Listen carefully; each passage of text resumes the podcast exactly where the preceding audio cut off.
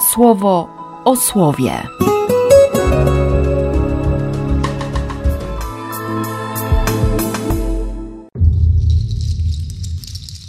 15 marca, poniedziałek. Z księgi Izajasza. Nastanie nowe niebo i nowa ziemia, a poprzednich pamiętać nie będą, nawet im one nie przyjdą na myśl. Przeciwnie, znajdować w niej będą radość i wesele. Oto ja z Jeruzalem uczynię stolicę radości, a z mojego ludu ostoję szczęścia. Ja również będę się radował Jeruzalem i cieszyć się będę mym ludem. I już tam nigdy nie usłyszy się głosu lamentów ani krzyku rozpaczy.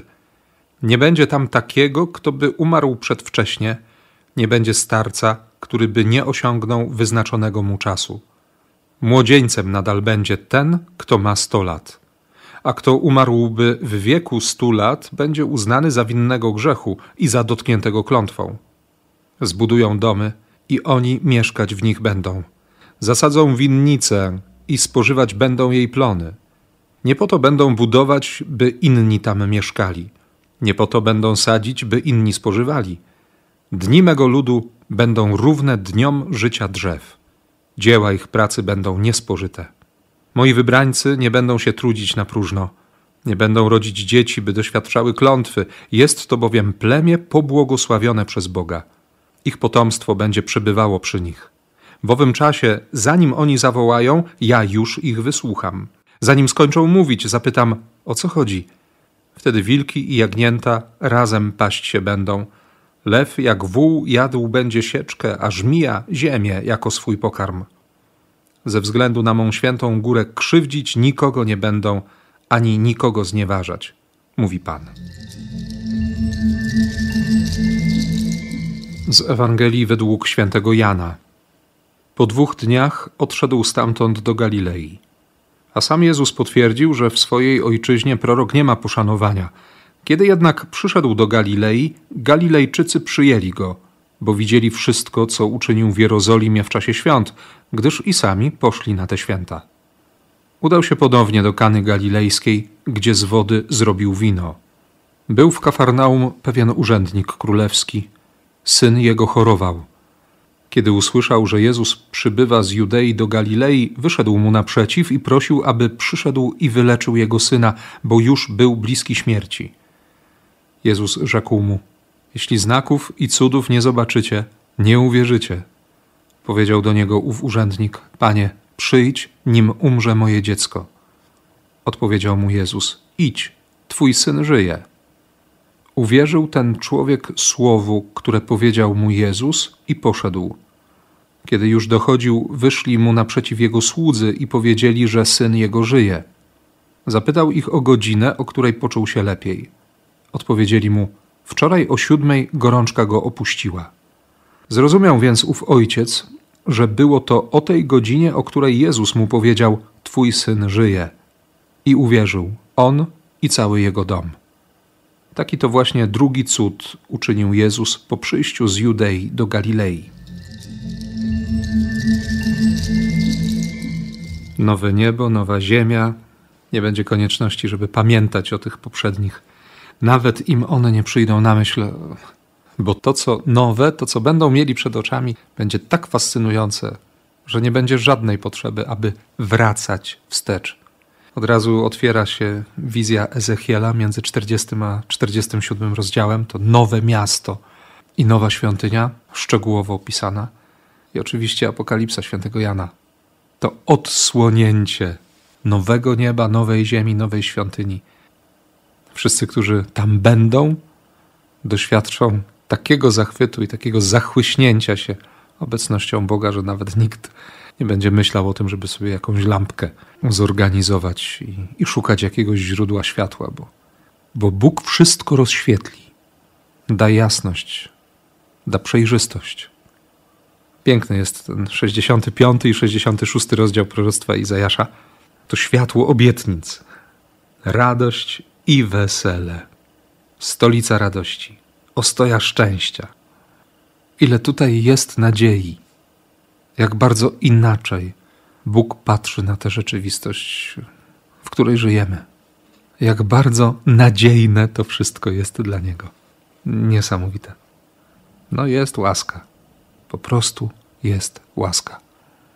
Dla mnie to dzisiejsze słowo to taki motywator, mobilizacja do tego, żeby, żeby nie tracić nadziei, żeby nie zrezygnować z tego nowego, nie uczepić się tak mocno tego wszystkiego, co, co było, żeby przypadkiem nie skostnieć, bo tak zawsze było i komu to przeszkadzało, i tak dalej, i tak dalej. Bóg daje ducha Kościołowi dzisiaj, teraz. Dlatego mam mieć otwarte uszy, oczy, serce. Nawet jeśli to otwarcie jest związane z jakimś kryzysem, bo on przychodzi, on dotrzymuje słowa. I wierzę głęboko i modlę się, aby mi to wystarczyło. Właśnie to zapewnienie, że on dotrzymuje słowa. I odczuwam lekką zazdrość, gdy czytam dzisiejszą Ewangelię. Dopiero co Jezus rozmawiał z Samarytanką, powiedział jej całą prawdę, nie zmiażdżył, nie zniszczył, ale powiedział, że jest Mesjaszem. Jej pierwszej powiedział, że jest Mesjaszem. Potem spokojne dwa dni pobytu w tym miasteczku Sychar.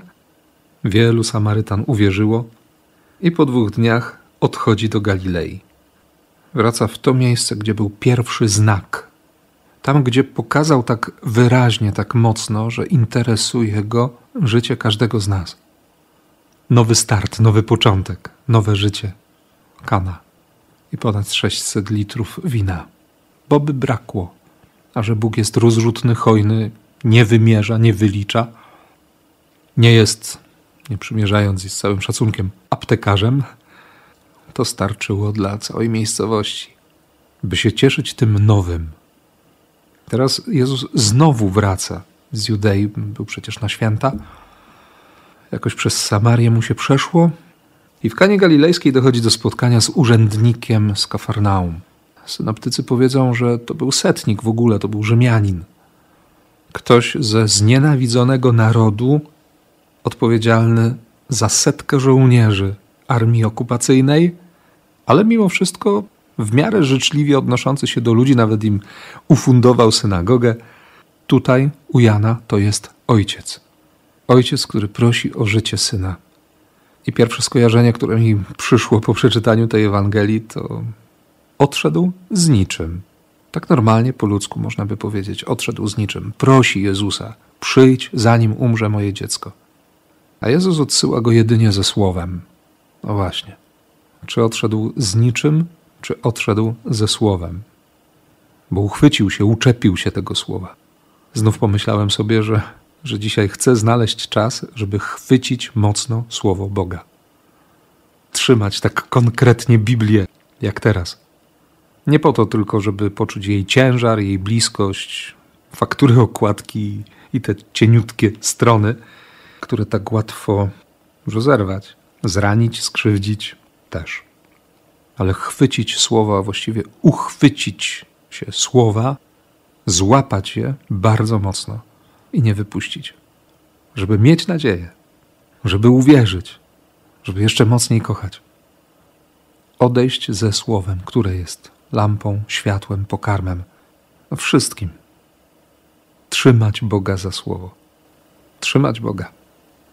Pomyślałem sobie o tym, kiedy przez moment miałem na rękach Jezusa i myślałem też o tym, kiedy kładłem dzisiaj Jezusa na dłonie. Sióstr i braci, w czasie komunii. Trzymać Boga, trzymać Go za słowo też. Chwyć mocno dzisiaj Biblię. Utrzymaj w rękach słowo. Nie wypuść go, żeby, żeby nie odejść z niczym sprzed oblicza Jezusa. I niech tego dnia znów nie ominiecie żadne z Jego błogosławieństw. W imię Ojca i Syna i Ducha Świętego. Amen. Słowo o słowie.